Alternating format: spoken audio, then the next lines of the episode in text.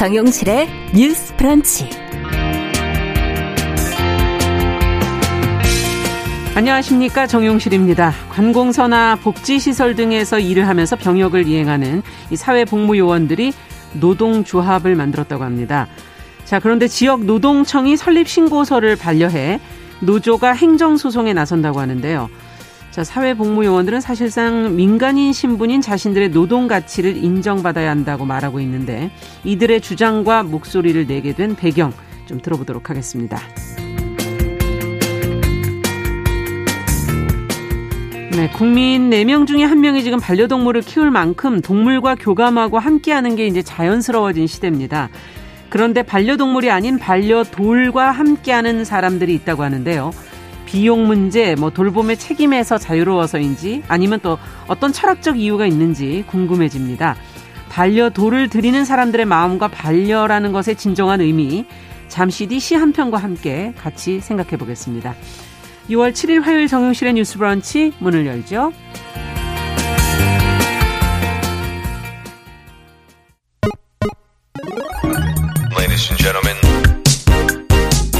새로운 시각으로 세상을 봅니다. 정용실의 뉴스 브런치 뉴스픽. 네, 정용실의 뉴스 브런치 언제나 청취자 여러분들과 함께하고 있습니다. 유튜브, 콩앱, 그리고 라디오로 언제든지 들으실 수 있습니다. 오늘도 많은 분들이 참여해 주셨네요. 감사드립니다. 자, 첫 코너 뉴스픽으로 시작합니다.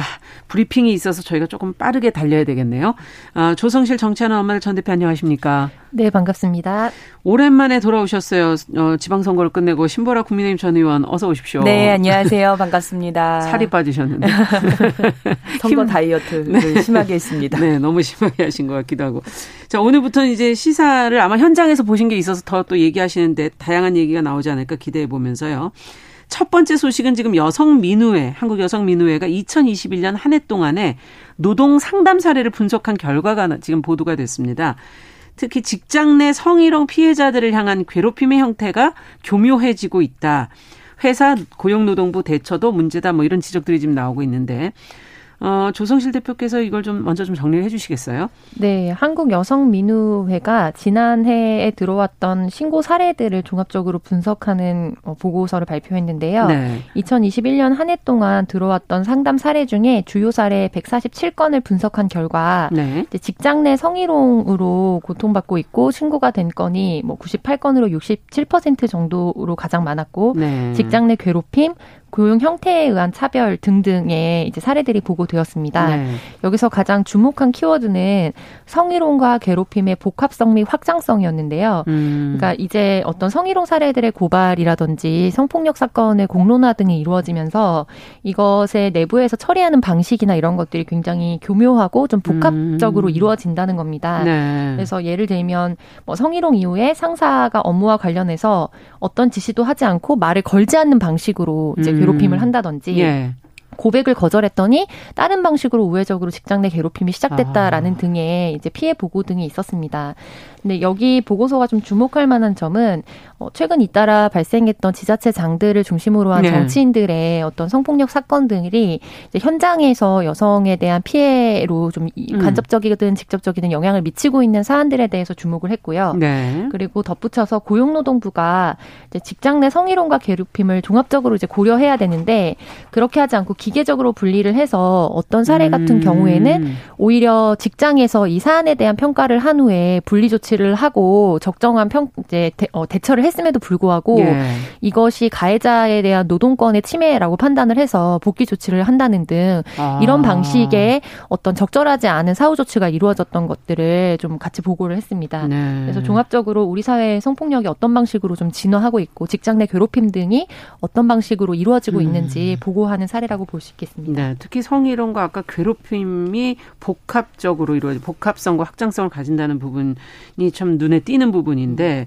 지금 여러 가지 면에서 특히 고용노동부 국가 회사와 정부의 대처 이까지도 지금 이제 분석을 하고 있다는 점. 자, 개선 방향 이 안에서 또 문제를 조금 더 들여다봐야 될 부분이 있는지 두 분께서 좀 짚어 주시죠. 먼저 심으라 의원께서 좀 해주시겠어요? 네, 우선 그 신고 사례 중에 대부분이 직장 내 성희롱과 괴롭힘에 집중되어 있다. 네. 그리고 그게 교묘하고 또 복합적이고 확장성까지 가진다. 음. 이 부분은 어 여성 민우에서 마, 많은 분석이 좀 잘 되어 있는 내용인 것 같습니다. 네. 보면은 어, 성희롱 이후에 상사가 업무와 관련해서 음. 어떠한 지시도 하지 않고 말도 걸지 않는다. 음. 고백을 거절했더니 직장 내 괴롭힘이 시작됐다. 네. 이런 방식으로 실은 성범죄 피해와 더불어 음. 직장 내에서 어떤 강압, 어, 아니면 부당한 어떤 지시랄지 아니면 그렇죠. 아예 고립을 시키는 방식으로 아. 피해를 더 어, 2차 가해 형태로 가중화시키고 음. 있다는 게 이런 내용들인데요. 또한 문제가 요새 이제 블라인드 앱이라고 이렇게 해서 어, 직장인들이 주로 애용하는 그런 SNS를 통해서 무기명으로 네, 하는 거죠. 그렇죠. 네. 어떤 신상을 피해자분의 신상을 공개한다든지 아. 니면 이를 암시한 듯한 어떤 내용을 작성을 해서 네. 2차 가해를 하는 그런 확장성까지 드러나고 음. 있다는 게 지금 성희롱 괴롭힘 행태의 모습인 것 같습니다. 네. 근데 이제 어 이런 부분들이 문제가 됐을 때 1차적으로 이에 대한 어떤 처리를 하는 것은 회사이고요. 그렇죠. 그 처리가 어 어떤 적법한 절차대로 진행이 음. 됐는지 그 징계가 적법 적법하게 이루어졌는지에 대한 판단은 이제 고용노동부가 그렇죠. 이제 감독기관으로서 하게 되는데요. 네.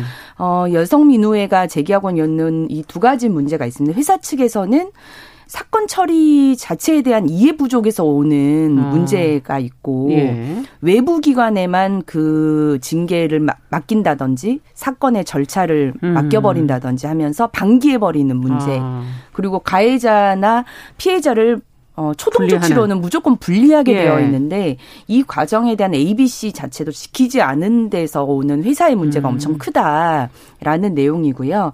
두 번째는 고용노동부가 기계적 인 처리를 한다. 음. 그리고 회사 측 처리가 제대로 됐는지에 대해서 음. 적극적으로 들여다보고 감독하려고 하지 않고 음. 또 어, 중요한 문제가 그런 뭐 해고랄지 음. 아니면 인사 조치랄지 그런 조치를 취하더라도 음.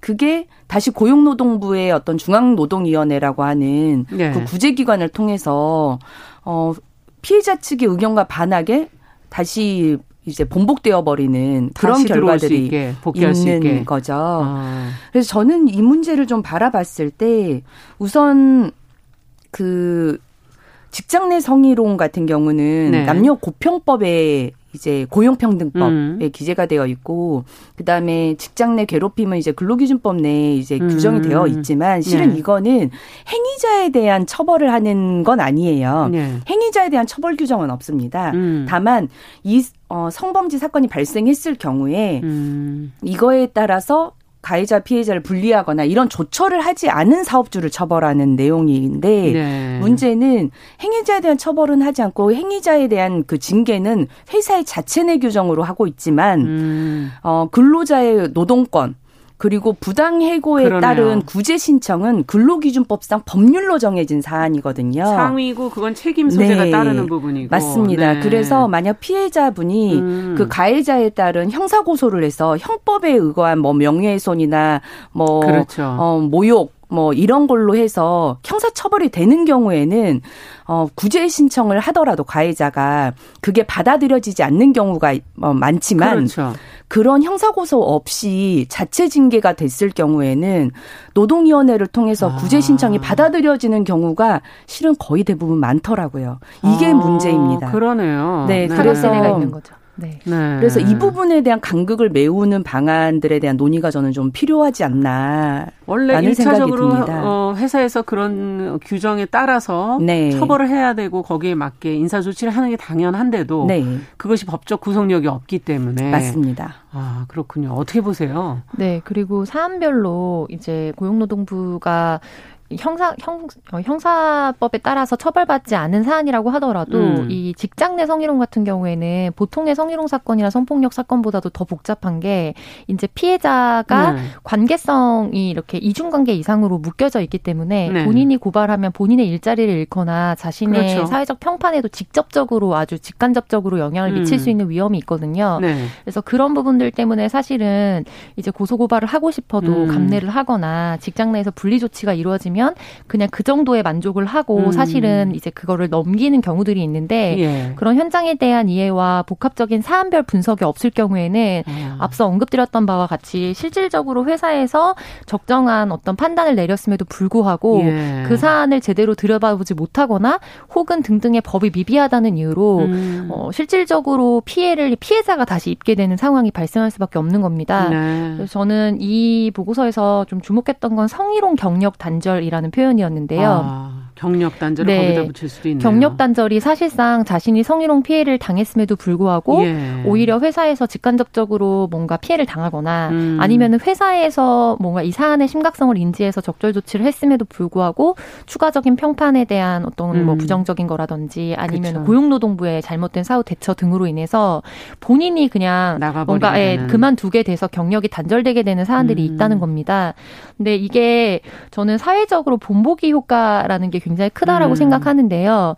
그러니까 정말 역사적으로 유례 없이 미투를 중심으로 해서 음. 그간에 어떻게 보면은 공론화되지 못했던 이제 사회적 성폭력이라든지 이런 문제들의 심각성과 음. 이제 관점의 변화들이 이루어지기는 했습니다만 이후에 있었던 여러 가지 특별히 이제 정치인들을 중심으로 했던 사건을 우리 사회가 같이 보아왔고 그렇죠. 거기서 줬던 사회적 메시지가 오히려 고발을 하게 음. 되면 굉장히 오랜 시간 고통을 받는 것은 피해자다라는 음. 메시지를 분명 줬다고 생각하거든요.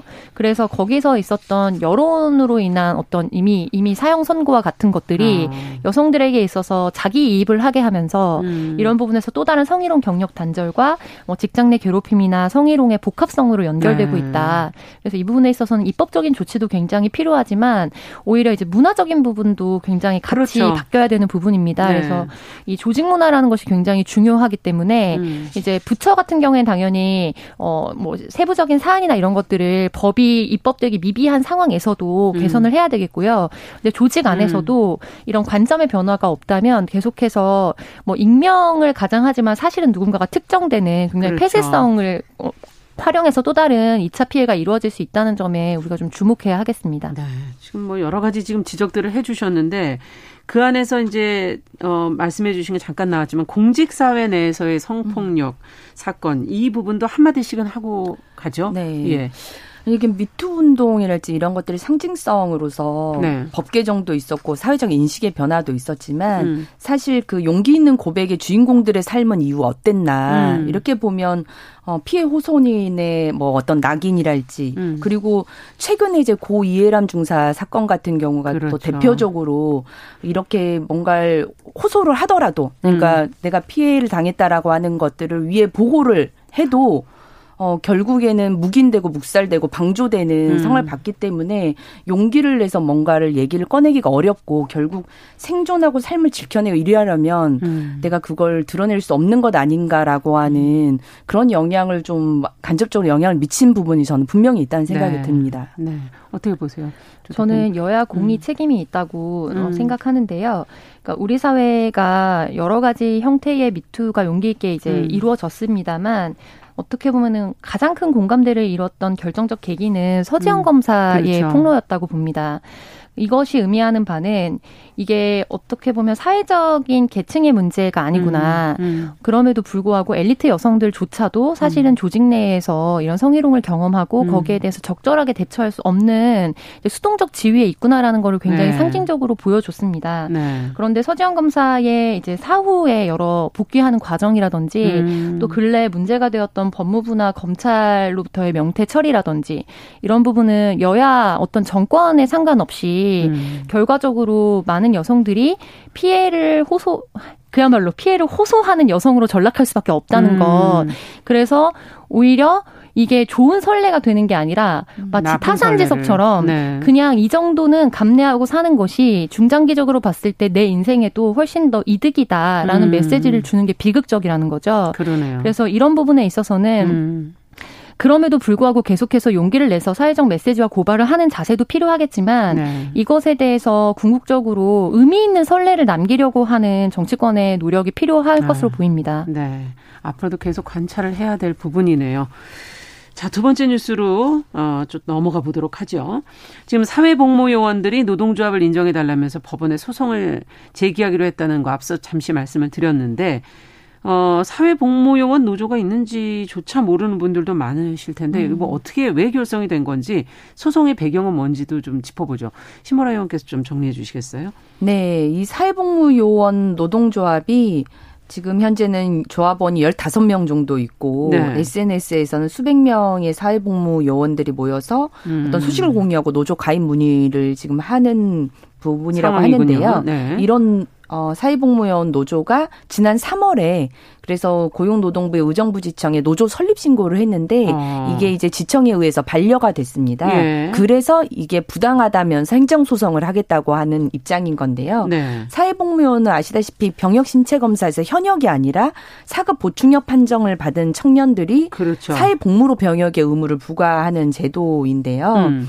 의정부지청은 노조 설립 신고를 반려한 이유에 대해서는 사회복무 요원은 병역 의무를 수행하는 특별한 지위고 아. 직무 상 행위는 공무 수행으로 보고 있기 때문에 예. 공무원에 준하는 공적 지위를 갖 갖는다. 음. 그래서 노동조합법상 근로자 해당하지 않는다라고 음. 하는 이유를 밝혔고요.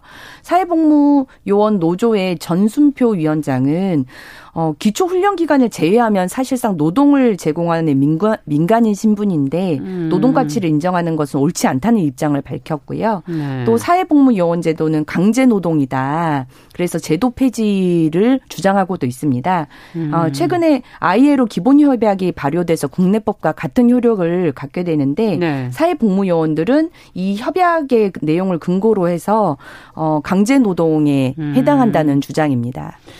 야, 이 사회 복무 요원이라는 그 신분을 어떻게 볼 것이냐가 지금 이 법 해석하고 관계가 아, 있는 거 네. 아닌가요? 네, 어떻게 네, 보십니까? 예.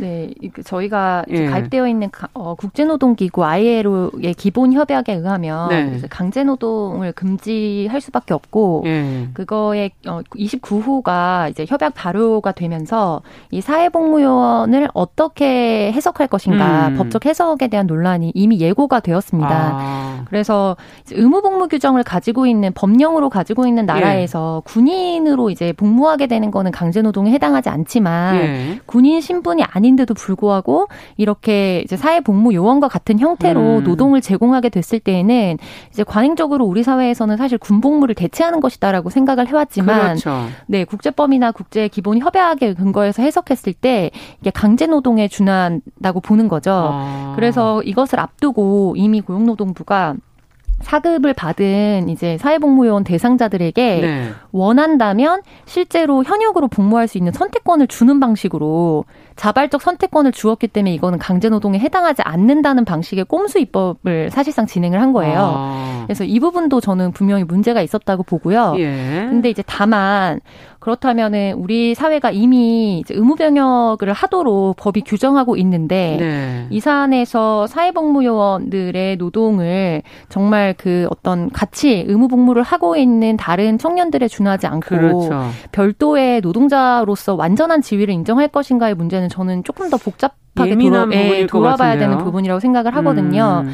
그래서 우리 사회가 지금 갖고 있는 젠더 갈등의 여러 이슈의 축이 있는데 음. 그 중에 가장 핵심적인 축 하나가 이 의무복무 규정을 중심으로 해서 예를 들면 군 음. 가산점제 음. 뭐 위헌 논란이라든지 이렇게 사안별로 계속해서 좀 이야기가 이어져 온 고리가 있어요. 음. 그래서 이 사안은 사실 우리 사회가 이제 의무복무 규정을 어떻게 보면은 이런 강제 징집제도의 형태가 아니라 음. 이제 모병자의 형태로 단계적 이행을 해야지만 연쇄적으로 풀릴 수 있는 문제라고 저는 생각을 하거든요. 아. 그래서 현재 상황에서는 사실 이제 법무부에서 이 부분에 대해서 꼼수 입법을 한 거는 분명히 잘못된 부분에 해당하기는 하지만 예. 그럼에도 불구하고 이제 사회복무요원에 대한 절대적인 노동자의 지위를 완전히 인정하는 것이 음. 저는 현재 상황에서는 조금 어 시기상 적절하지 음. 않고 조금 더 추가적인 논의와 세부적으로 어떻게 형평성을 그렇군요. 맞출 것인지에 대한 것이 필요하지 않나 정도로 생각하고 있습니다. 아, 어떻게 보십니까, 의원께서? 네, 저도 뭐 전체적인 맥락상 비슷한 의견인데요. 네. 왜냐하면 이제 사회복무원이나 공무요원이라는 정책 자체가 음. 실은 병역이 의무화되어 있는 대한민국 특수성에서 거의 기인돼서 파생된 그렇죠. 것이기 때문에 네. 우선 그 자체가 특이성이 있을 수밖에 음. 없는 게 있고 그래서 징집과 소집을 명백하게 구분을 하거든요. 병역법상에서서. 그러면 군으로 들어가는 것이고. 그렇죠. 네. 징집은 어, 그 현역으로 가는 거고 네, 완전히 의무를 하는 거고 소집은 이제 그 보충역이나 대체복무 아. 그래서 이게 어 현역이 아닌 복무 종사자들을 다양한 형태로 구분을 해놔요. 아, 네. 그래서 사회복무 요원도 있고, 어. 그 다음에 뭐, 그 복무 법무요원도 그 법무요원, 네. 뭐 산업기능요원, 맞아요. 그다음에 양심상 그 병역 거부자에 대한 대체복무요원 아. 이렇게 다 구분을 해놓고 우리나라 헌법상 직업의 자유, 신체의 자유, 뭐 네. 뭐 인권보호의 가치들이 다 있는데 병역에 대한 의무도 보장을 하고 있기 때문에 그렇군요. 이것의 충돌을 최소화하면서 병존할 수 있는 대안으로 모색된 음. 부분이 있다. 음. 그렇지만 어 어쨌든 지금 사회복무요원도 어, 그런 공익 요원으로 국무를 하고 있지만 그 업무를 과중화하고 정규직의 업무까지도 부과하면서 맞아요. 하는 네. 인권의 아, 문제들은 또 대두되고 있습니다. 그래서 네. 어, 노동조합법상 노동자를 인정하는 것과의 어떤 법리적 문제를 떠나서 음.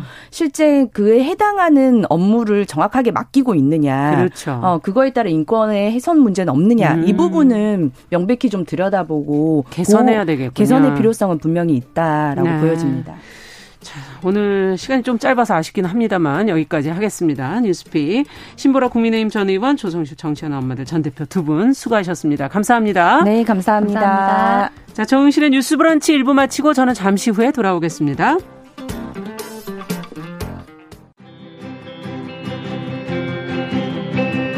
누군가는 아깝다고 생각할 우리 사회의 다양한 비용들과 푼돈들, 음. 삶의 전선에서 음. 최선을 다하고 살아가는 우리의 모습도 제 몫에 맞는 평가와 그에 합당한 시선이 좀 필요한 시점이 아닌가 하는 생각을 해충이다, 이충이다 이거는 네. 순전히 사람의 아. 그 잣대로 이야기를 하는 거예요. 음. 곤충이 우리 사람보다 몇억 년 먼저 지구에 나왔거든요. 호모 사피엔스의 선배다 이렇게 얘기를 해요. 남성의 입장에서 여성의 입장을 이해하는 사람인 거죠. 그래서 사실 이 역지사지의 태도가 한국 사회도 지금 필요한 것이 아닌가 그런 생각이 들고요. 세상을 보는 따뜻한 시선 정용실의 뉴스 브런치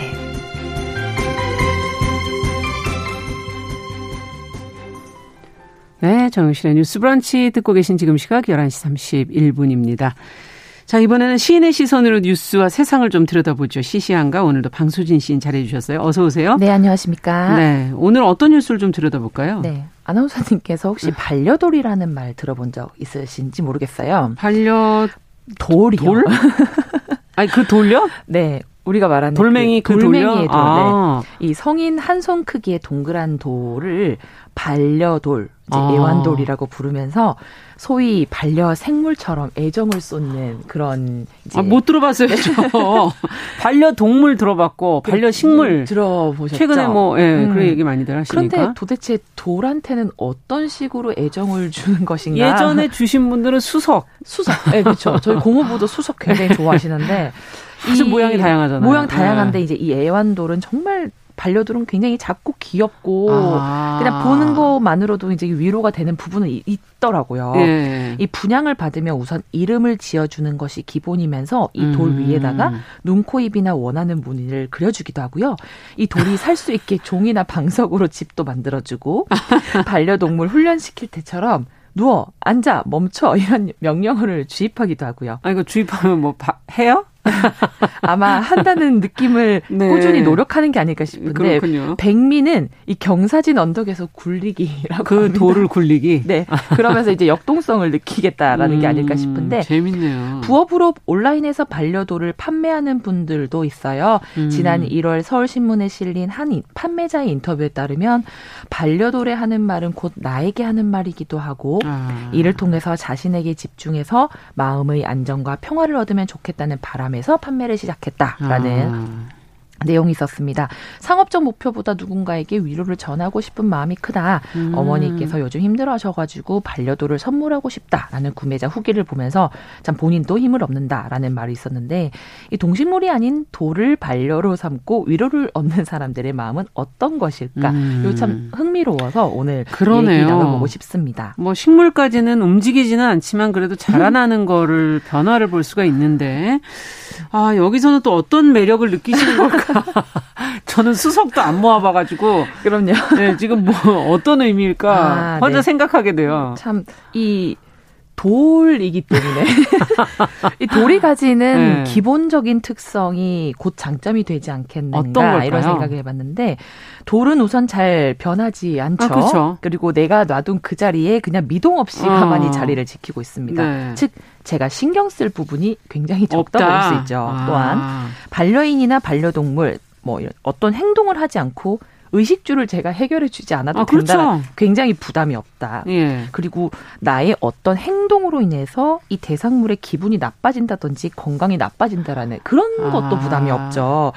사람은 마음이 수시로 변하고 동식물은 생명의 주기가 짧습니다. 네, 맞아요. 그런데 누군가를 곁에 둔다고 했을 때 내 곁을 떠날 일도 없고 아. 언제나 내 곁을 지켜주는 것은 오히려 이제 도리일 수도 있는 것이죠. 아. 그러니까 소확행이 아니라 소확 위로 같은 음. 아내 옆에 항상 있구나. 그래서 돌이 이렇게 말한다고 생각하지 않을까 싶어요.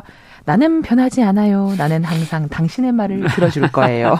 이렇게 말하고 있는 게 아닌가 생각해 봅니다. 네, 사실 살아있는 존재 라는 거는 함께 했지만 또 언젠간 이별을 할 거고 또 돌봐야 하고 어 그런 그런 면에서의 어떤 반려돌의 장점이 있는 것 같은데 그래도 어쨌든 사람들이 이렇게 반려할 존재를 이젠 돌까지 찾는다는 건 이유가 우리한테 있는 거 아니겠어요? 맞습니다. 네. 반려동물 키우시는 분들 많습니다. 하지만 이제 코로나19 대유행이 3년째 지속되면서 음. 이 반려 대상에 대한 범위도 정말 넓어지고 여러 가지 소통의 방식을 음. 통해서 반려동물, 뭐 이게 반려의 대상과 함께하고자 하는 분들이 네. 늘어나긴 한 것 같아요. 음. 즉 타인과의 소통이 좀 줄어들면서 이제 불안과 고립감을 호소하는 분들이 많아진 건데요. 이 정신건강의학 전문의 이광민 선생님의 음. 의견에 따르면 반려돌과의 소통은 곧 거울처럼 반사돼서 이제 스스로를 다독이는 순간이 된다. 그러니까 음. 그러니까 내가 반려돌에게 말하는 것이 곧 거울처럼 나에게 반사돼서 나에게 주는 음. 위로와 같다. 오히려 이러한 반려 대상과의 함께하는 것들이 현대인들에게는 회복 탄력성을 길러줘서 긍정의 힘을 아, 기를 그렇죠. 수 있다. 장점이 있어요, 분명히. 네. 예. 나만 그런 게 아니구나. 곧 괜찮아질 거다. 뭐 이런 말. 그런 생각이 들어요. 저도 갑자기 수진아 정말 고생했어 이렇게 제가 음. 스스로 말하면 울컥할 때가 있거든요. 음. 남이 무슨 말을 해주는 것보다 내가 그렇죠. 내 자신한테 던지는 한마디가 음. 정말 큰 힘이 될 때가 있어요. 그래서 반려돌은 특히 자신과의 대화가 가능하다는 음. 점에서 굉장히 큰 인기를 끌고 있지 않나 전문의의 싶습니다. 의견이 정말 공감이 되는데 그런데 앞서 돌한테 앉아 누워 뭐 이런 네. 걸 시키는 거는 뭡니까? 음. 그 이건 어떻게 해석해야 되는 거예요? 그거는? 그렇죠. 이게 참 네. 돌이 그렇게 할 수 없음에도 불구하고 네. 어, 반려의 사전적 뜻을 좀 찾아봤습니다. 이게 짝이 되어서 동물을 하다. 즉 음. 어떤 일이든 함께하는 대상이 된다라는 친구가 되는 거군요. 그럼요. 여기에 사실 뭐 위계적 의미라든지 상하 관계 이런 것들이 거잖아요. 내포되어 있지 않습니다. 네. 그러니까 제가 반려의 대상에게 훈련을 시킨다든지 뭐 지위를 이용한 강압이나 지시를 음. 한다든지 이런 것들은 사실상 반려의 본질에서는 벗어날 음. 수 있다라고 볼 수 있겠죠. 반려의 대상과 가질 수 있는 여러 가지 가치 중에 저는 그래도 자유를 1번으로 음. 꼽고 싶습니다. 서로를 자유롭게 놓아주되 대신 항상 함께라는 의식을 가지는 것. 음. 따로 또 가치의 미덕 능력이 반려에게 있어서는 가장 중요한 것이 아닐까 생각을 해봐요. 네. 어쨌든 돌에게는 생명이 없다고들 얘기는 하시는데 뭐 과학적으로는 그렇더라도 철학적으로 보면은 시적인 차원에서는 좀 다를 수 있지 않을까. 생명이 과연 없는 겁니까? 네. 어떻게 보십니까? 요 지점이 오늘 나, 나온 이야기 중에서 음. 제가 시인으로서 가장 깊숙이 들여다본 지점인데요. 뭐 생물학적으로 구조학적으로 돌에게 생명이 없다라고도 할 수 있겠죠. 과학적으로는 그렇게들 얘기하시죠. 하지만 확장시켜서 음. 모두가 생명의 한시성을 가진다면 음. 오히려 돌은 살아 숨쉬거나 역동적 에너지는 없을지 몰라도 음. 모든 한시적 생명들이 피고 지고 사라지는 그 과정 속에서도 언제나 생존하죠. 역사처럼 그 자리를 지키고 아. 있다. 즉, 다 보고 있다는 얘기네요. 모든 것을 다 생생하게 지켜보고 있다. 음. 역사의 산 증인이다. 음. 그런 의미에서는 돌에게는 흔히 말하는 인간의 생명이 아니라 역사적 생명이 깃들었다. 음. 세월이 흘러도 변하지 않는 가치, 진리, 어쩌면 돌이 그 진리의 증표일 수도 있겠다. 음. 그래서 제가 한 식구를 생각을 해봤어요. 네. 돌에게는 생명이 없네. 대신 역사가 살아 숨쉬네. 아. 돌은 생명과 처음의 끝을 모두 기억하는 역사 속의 단 한 사람이라네. 이러한 말이네요. 식구를 한번 제가 지어봤습니다. 네. 자, 지금 돌까지도 반려돌까지 나온 마당에 앞으로 어떤 대상, 새로운 대상을 또 우리가 반려로 드리게 될까? 한번 시인의 상상력으로 생각해 보신다면 어떤 게 있을까요? 네. 뭐 너무 여러... 무리한 질문인가요? 굉장히 어렵더라고요. 그럼에도 불구하고 네. 제가 제일 좋아하는 것부터 우선 생각이 어. 들더라고요. 어. 그래서 제가 바라는 반려의 대상은 무엇일까 예. 해봤을 때 그래도 저는 우선 좀 책이 되지 않을까 합니다. 아. 그래서 반려서 정도일 어. 수 있을 것 같은데요.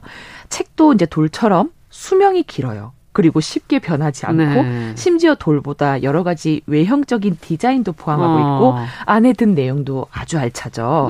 그래서 반려돌에 여러 가지 그림을 그리고 표정을 그려주고 모자 씌우는 음. 등의 애정을 쏟는다고 하면 저는 반대로 책에 여러 가지 커버를 입히고 음. 포장을 하고 그리고 책이가 멋진 책장을 선물해주고 책과 어울리는 인테리어 요소들을 쫙 둘러서 아하. 책이 언제나 편하게 쉴 수 있는 그런 공간을 만들어주면 어떨까. 그러니까 네. 스토리가 있는 공간을 제공해 주는 것이 이제 반려서의 주인들이 할 수 있는 어. 애정 행위가 아닐까 하는 생각을 해봤습니다.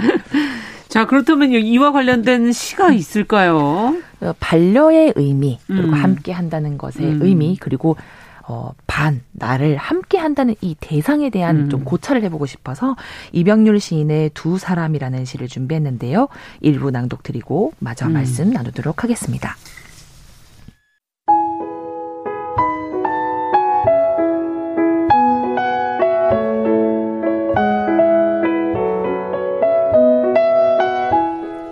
두 사람, 이병률. 세상의 모든 식당의 젓가락은 한 식당에 모여서도 원래의 짝을 잃고 쓰여지는 법이어서 저 식탁에 뭉쳐 있다가 이 식탁에서 흩어지기도 한다. 오랜 시간 지나 닳고 달아 누구의 짝인지도 잃은 것이 무엇인지도 모르고 살다가도 무심코 누군가 통해서 두 개를 집어드는 순간 서로 힘줄이 맞닿으면서 안다. 아, 우리가 그 반이로구나.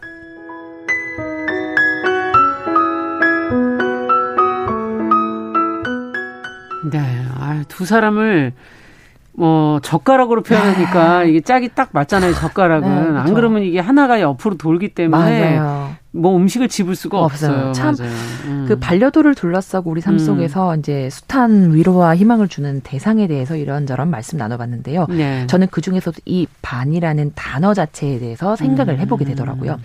우리가 서로가 서로의 반쪽이다 할 때 반은 절반 반자를 쓰는데 그렇죠. 반려동물의 반은 절반 반의 왼쪽에 사람인의 부수가 함께 붙습니다. 아. 즉 짝 반자거든요. 그렇군요. 그러니까 반려행위는 나의 절반이 되어주는 것임과 동시에 반쪽의 사람을 곁에 두고 언제나 함께한다는 음. 뜻이죠. 반대로 생각하면 말씀 주셨던 것처럼 나의 절반이기에 음. 대상과 나 둘 다가 존재했을 때 비로소 하나가 되고 의미가 있다라는 음. 말이 되지 않을까 싶습니다. 마치 이병률 시인이 비유한 젓가락처럼 나와 대상이 한 자리에 모였을 때 이제 비로소 짝이 되고 음식물을 집을 수 있는 음. 것이겠죠. 반려라는 것은 나의 절반을 대상에게 쏟는 것이 아닐까. 아. 대상을 나의 짝이라고 믿는 것이 아닐까. 음. 그래서 반려 대상을 내가 구속하려거나 지배하려는 드는 마음보다는 뭔가 함께하는 마음이 더 그렇죠. 중요하다. 우리가 참 젓가락처럼 식탁에서 이리저리 뭉치고 흩어지는 젓가락처럼 참 바쁘게 인생을 음. 살아가요. 그러면서 내가 누구의 짝인지도 모르고 살고 그 속에서도 또 내 반쪽을 내 반려 대상을 참 지혜롭게도 찾아나가는 음. 그 과정이 정말 인간의 본질이 아닐까라는 생각도 그러네요. 해보고요. 네. 여러분들께서는 또 어떤 반려의 대상이 있는지 음. 오늘만큼은 내 반려의 대상에게 좀 이렇게 말해보는 것은 어떨까? 네. 야 참으로 오래 찾았다. 우리가 바로 그 반이로구나. 나의 짝이 되어주어 고맙다라는 네. 말씀을 좀 전해보면 어떨까 네. 싶습니다. 지금 2501번님께서 반려책 좋다고 대학 졸업하고 모은 책이 200여 권 되시는데 우와. 저에게 좋은 친구가 되고 있다고 네. 적어주셨네요. 감사드립니다. 네. 오늘 반려의 의미를 한번 다시 생각해 보면서 아, 시시한가 반려돌에 관한 이야기 같이 방수진 시인과 이야기 나눠봤습니다. 말씀 잘 들었습니다. 네, 감사합니다.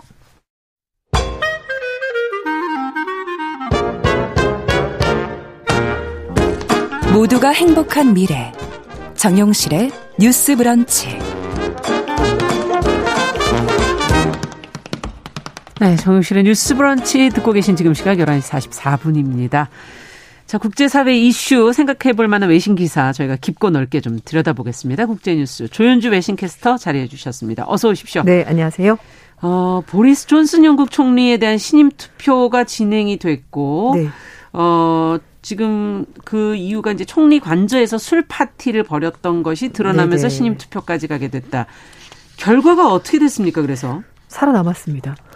그러니까 네. 신이 많이 통과가 된 거네요. 네. 그러면 그러니까 이제 예. 컨피던스 보트라고 그래서 이제 이게 직역을 하자면 신임한 투표인데 이제 뭐 풀이하자면 계속 갈 건지 갈 거냐, 말, 거냐. 를 결정하는데 갑시다로 됐습니다. 아. 그래서 어그 같은 당이죠. 보수당 의원이 전체가 359명이고요. 네. 이 중에서 과반 180명의 지지가 필요한데 221명이 그냥 통과 갑시다. 아. 지지합니다 라고 대답했고 148명은 싫어요. 반대 이렇게 말하면서 아. 음, 신임한 비율이 약 60%, 음. 반대 대답이 40% 이렇게 나왔습니다. 정도. 그뭐 요즘에 그런 말 있잖아요. 뭐 네. 졌지만 네. 잘 싸웠다. 네, 졌잘 싸. 네, 근데 이건 좀 이겼지만 잘 못 싸웠다가 될 것 같습니다. 결과가 네, 네, 네. 왜요? 지금 60%가 신임이고 40%가 불신임인데. 네, 왜냐하면은 네. 그 테레사 메이 총리 기억하시죠? 요 예. 전에 총리셨는데 그렇죠, 그렇죠. 예. 그때 이제 결국 이제 브렉시트 때문에 잘해서 물러났었거든요. 물러났죠. 근데 그때 이제 그때도 신임 투표가 있었어요. 아. 그리고 나서 그 다음에 스스로 물러났는데 그때 신임 투표를 진행했을 때 신임합니다라는 대답이 230명. 63% 나왔거든요. 아, 그럼에도 네, 그럼에도 불구하고 6개월 있다 결국은 잘해서 아. 물러났기 때문에 이게 높은 비율이 아니고요. 말씀드린 것처럼 보수당 의원 전체, 그러니까 자기 당에서조차 당에서조차 6 60%만 음. 지지를 받은 거니까 이게 높은 비율이라고 말할 수가 없는 겁니다. 그렇군요. 그리고 신임 안에 일단 그런 거명이 된다는 것 자체가 네. 불명예죠. 불명예일 네. 수 있다. 예. 그리고 이제 이거를 진행을 하려면은요, 그 의원 중에서 15%가 음. 어, 나는 총리를 신뢰하지 않습니다라는 내용의 서한을 그 192, 그러니까 평의원 의장에게 보내야 되고요. 아. 그 숫자가 54명인데 그게 충족이 된 겁니다. 그러니까 얼마 전까지 뭐 30명이었다, 뭐 이제 음. 직접 자기를 말한 사람도 있고 했지만 어쨌든 어, 54명까지 되면서 아. 그 결정이 되고 바로 물론 그 명단을 공개하지는 않습니다. 본인이 그렇겠죠. 직접 말하지 않는 이상 하지만 54명이 충족이 됐고 그래서 의장이 그러면 이제 투표를 음. 진행할 수 있거든요. 총력 얘기를 하고 얘기를 하고 투표가 바로 진행이 된 겁니다. 아, 음. 신이 많은 통과가 됐지만 네. 앞서 얘기해 주신 것처럼 이 신임 안에 올라갔던 총리들의 어, 결과를 볼 때 결국은 자진 사퇴하는 경우가 있기 때문에 네. 어, 이것은 과연 유지할 수 있을 것인가 네. 하는 게 이제 관건이 되는 거네요. 네, 맞습니다. 그러면 어쨌든 이 신임 투표를 가게 된 이유는 앞서 말씀드린 그 술 파티, 총리 관저에서의 술 파티. 네. 파티 게이트. 맞아요. 이렇게 봐야 되는 거예요. 네네. 네. 그뭐 총리 생일 때도 파티를 했었고요. 그리고 이제 그 아. 총리실에서 일하는 관계자들 뭐 송년회 한다고도 했었고 아. 크리스마스 때도 파티를 했었고 해서 뭐 거의 한 열일곱 번 정도 했다고 하는데요. 문제는 코로나 와중이었잖아요. 맞습니다. 문제는 그거였습니다. 이제 코로나 와중이어 가지고 영국 정부가 뭐 2인 이상 모이면 안 된다. 친척 집에도 가지 마라. 어. 요양원에 방문해서도 안 된다. 뭐 불필요한 바깥 활동 하지 마라. 예. 집에 있어라. 이렇게 말을 했었는데 정작 총리와 총리 부인 그의 직원들이 이제 파티를 열었던 네, 거군요. 거기에다 이제 술까지 마시면서 네. 얘기를 하면서 했기 때문에 이게 굉장히 치명타가 됐습니다. 그래서 음. 이제 뭐 이중자 때다. 그렇죠. 어, 근데 이제 뭐 보통 우리 정치인들에게 높은 도덕적인 음. 규범 이런 것도 요구하는데 그것까지는 바라지도 않는다. 네. 있는 규칙이라도 지켜야 되는데 그것도 안 지키지 않았냐. 그렇죠. 그러면서 여론이 굉장히 나빴습니다. 그래서 아. 적어도 17번 정도 모였다고 하고요. 네. 심지어 엘리자베스 2세 여왕의 남편인 필립 공의 장례식 전날에도 총리실에서 무슨 송별회가 있어가지고 참석자들이 모여서 술을 아. 마셨다라는 겁니다. 근데 더 큰 문제는 처음에 이게 이제 언론 보도가 나왔었을 때 이제 총리가 몰랐다라고 얘기를 했었고요. 음. 그러고 나서는 뭐, 아, 회의안으로 만났다. 근데 음. 이제 술잔 든 모습까지 나오니까 그게 아, 막다 거짓말이 어, 된 거죠. 조금 뭐. 있다 네. 뭐 10분도 안 걸렸다. 이제 이런 식으로 네. 계속 거짓말 하다 보니까 여론이 점점 나빠진 겁니다. 아, 음. 그렇군요. 음. 그 내용을 보면 뭐 여러 행사에서 17번이나 있었는데 네네. 벌금도 부과받았다면서요? 파티 때문에. 법을 어겼거든요. 방역 규정을 음. 어겼습니다. 그래서 이제 결국 범칙금을 내게 됐는데 어, 총리실과 정부청사에서 있었던 이 파티 때문에 에, 벌금을 받게 된 원인이 뭐 인원이 50명이 넘는다라고 얘기를 하는데요. 아. 뭐 구체적으로 누가 벌금 받았다라고는 공개되지 않긴 했습니다만 총리도 포함이 된 것으로 전해졌고 그랬겠죠. 네, 60에서 200파운드 돈으로 한만 원에서 한 32만 원 정도 부과가 됐다고 아. 하고요. 벌금형은 전과 기록은 남지가 않는다고 합니다. 벌금형은 네, 하지만 네. 영국 언론에서는 어쨌든 법을 어긴 음. 첫 번째 영국 총리라는 기록을 갖게 됐다. 뭐 음. 이렇게 얘기를 하고 있습니다. 네. 어뭐 말씀드린 것처럼 존슨 총리가 뭐, 뭐 전략 회의를 하기 위해서 모임을 가졌다 뭐 이렇게 얘기를 했지만 그 사실 예, 다 거짓말이었고 예. 다 그리고 이제 그 사진이 요즘 SNS가 워낙 사람들 맞습니다. 많이 쓰다 보니까 세상에 이제 비밀은 없어졌습니다. 맞아요. 그래서 누가 얘기를 하더라도 하게 됐고 결국은 이게 보도가 나오면서 집권당 내에서도 좀 좋지 않은 음. 여론 형성이 됐고 결국은 이제 그래서 그게 신임한 투표까지 연결이 다 가게 된 겁니다. 네. 음. 야, 이런 악재에도 불구하고 어쨌든 살아는 남았지만 네. 앞서 얘기해 주신 것처럼 낙관할 수 없는 상황이고 맞아요. 언론들은 어떻게 지금 보고 있습니까? 어, 뉴욕 타임즈 같은 경우에는요. 가까스로 살아남았다. 뭐 상처받은 총리가 됐다 이렇게 표현했고요. 표현들이 참. 네. 네. 그러니까 뭐 멍, 멍들었다 이제 이런 식으로 어. 이제 표현을 했고요. 그리고 어 영국 정부가 이제 이번 신임 투표 결과에 대해서 매우 중요하고 결정적이었다라고 자평을 했습니다. 음. 그리고 이제 존슨 총리가 투표 결과 나오자마자 바로 이제 BBC와 인터뷰를 음. 가지고 오늘 아침에 이제 그 나왔었는데요. 뭐라 그러던가. 정치인들이 하는 얘기는 어쩜 이렇게 무슨 학원이 있을까요? 왜 이렇게 다 똑같습니까? 진짜. 전 세계 다 공통입니다. 공통 학원인가요? 네. 지금은 우리가 유나이티드 네. 함께 뭉칠 때다. 어. 루포 뭐 앞으로도 걸어가야 될 때다. 아니면 함께 안 뭉친다 얘기한 적 없는데.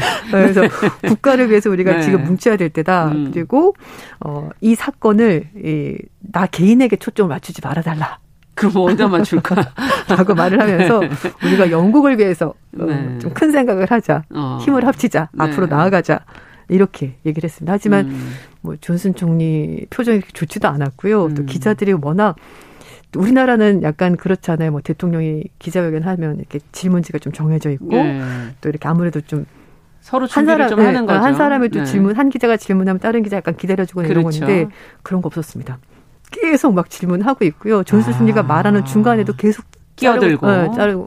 네. 어떻게 생각하냐 도대체 너 어떻게 할 거냐 약간 이런 식으로 아. 계속 얘기했더니 결국 총리가 나 개인에게 초점 맞추지 말아달라 우리가 아. 협력을 해야 되고 굉장히 중요한 어, 중요한 시기 아니냐 그러면서 앞으로 나아가자 뭐 이렇게 얘기를 했다고 하는데요. 근데 사실 투표 전에는 아, 무리 못 나와도 그래도 지지율이 80% 정도 나오지 않겠는가라고 음, 예상을 했었는데 근데 60%가 네, 그래서 훨씬 더 떨어졌고 음. 이제 그런 분이 약간 감지할 수 있었던 것이요. 지난주에 영국 여왕이 즉위 70주년 기념 행사 하지 않았습니까? 네네네. 그래서 그때 이제 존슨 총리 부부가 음, 그 예배당에서 이제 미사 할 때 이제 갔었는데요. 네. 그때 국민들이 굉장한 야유를 보냈습니다. 그래서 음. 아 이게 좀 분위기가 좋지 않구나라고 그러네요. 언론에서도 얘기를 했었고요. 그리고 어, CNN 방송에서는 그걸 보, 더라도 그렇고 어쨌든 파티게이트 이후에 정부 지지율이 계속 떨어지고 있었다 이렇게 얘기를 했었습니다. 자, 지지율이 낮게 나왔다라는 네. 얘기를 해주셨는데 결국 그러면 존슨 총리 신임을 선택한 그런 의원들이 반대한 의원들보다는 더 많, 많았다. 이거는 어떻게 해석해야 돼요, 그러면? 네, 일단 뭐 집권 보수당에서는 약간 음, 뭐라 그러죠? 끊어가기 음. 이런 걸 원했던 것 같아요. 왜냐 파티게이트가 계속해서 진행이 되다 보니까 예, 여론이 계속 그 얘기로 네. 끝이 없으니까. 네, 그래서 이제 그나마 다행인 것은 영국 여왕 즉위식이 있었기 때문에 거기서 약간 한 템포 쉬고 아. 그리고 나서 이제 신임 투표가 진행이 되면서 어, 그전 정국을 좀 끊어내고 음. 벗어나고 싶어 했던 것 같습니다. 그래서 여기서 총리를 끌어내리는 건 좀 음. 여러 가지로 상황이 좋지 않다라고 집권당이 판단한 것 같고요. 그래서 네. 일단은 어, 찬성을 하자라고 해서 어, 넘긴 것으로 보입니다. 특히 어, 보수당 의원들도 그래서 그런 음. 부분을 고려해서 찬성표를 던진 걸로 보이는데요. CNN 방송은 어 180명의 의원이 존슨 총리에 대해서 반대표를 던진다는 것이 사실상 현실적으로는 좀 힘든 부분이 그렇죠. 있다라고 네. 얘기를 했고 또 하나 뭐 현재로서는 존슨 총리를 대신할 만한 눈에 띄는 음, 인물이 없다. 없다. 아, 아, 그러니까 네. 일단은 끌고 가자. 그러니까 음. 좋아서 던진 건 아니지만 대안이 없으니까 끌고 그렇죠. 간다라고 했지만 그러나 또 하나는 제가 말씀드린 것처럼 40%가 반대를 했단 말이에요. 네. 근데 이게 무슨 뭐 지방선거여가지고 음. 뭐 부동표가 있고 이런 게 아니라 나는 반대세라고 의원이 정확하게 입장을 표시한 거기 때문에 그 부분도 무시할 음. 수가 없다라는 것이고 음. 지금까지 보수당이 이렇게 뭐 10년 넘게 수십 년 동안 음. 계속해서 정권을 잡았는데 어, 이제 브렉시트도 아직 음. 마무리가 제대로 안 된 상황이고요. 그리고 지금 저 코로나 음. 때문에 음. 사, 상황도 안 좋고 전 세계적으로 음. 고물가거든요. 어렵죠. 영국도 마찬가지고 네. 음.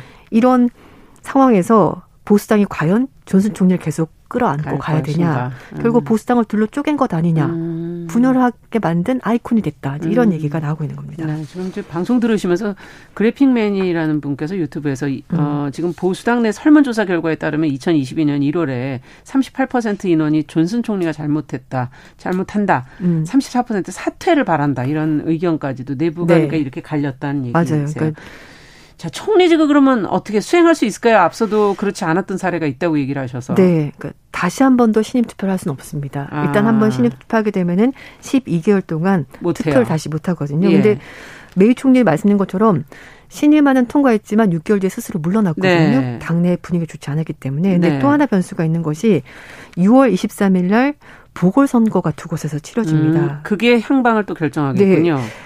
근데 문제는 보궐선거를 왜 치르느냐. 이 지역의 의원이, 음, 성추행 문제가 아. 있었어요. 그래서 물러나서 그러는 바람에 다시 이제 선거가 치러지는 것이기 때문에 야당에선 벼르고 있죠. 아, 저 지역을 우리가 먹어야 되겠다. 네. 그래서 아마 이 지역에서 혹시라도 보수당이 진다. 자리를 지키지 못하고 진다. 예. 그러면 여론이 더 나빠지겠죠.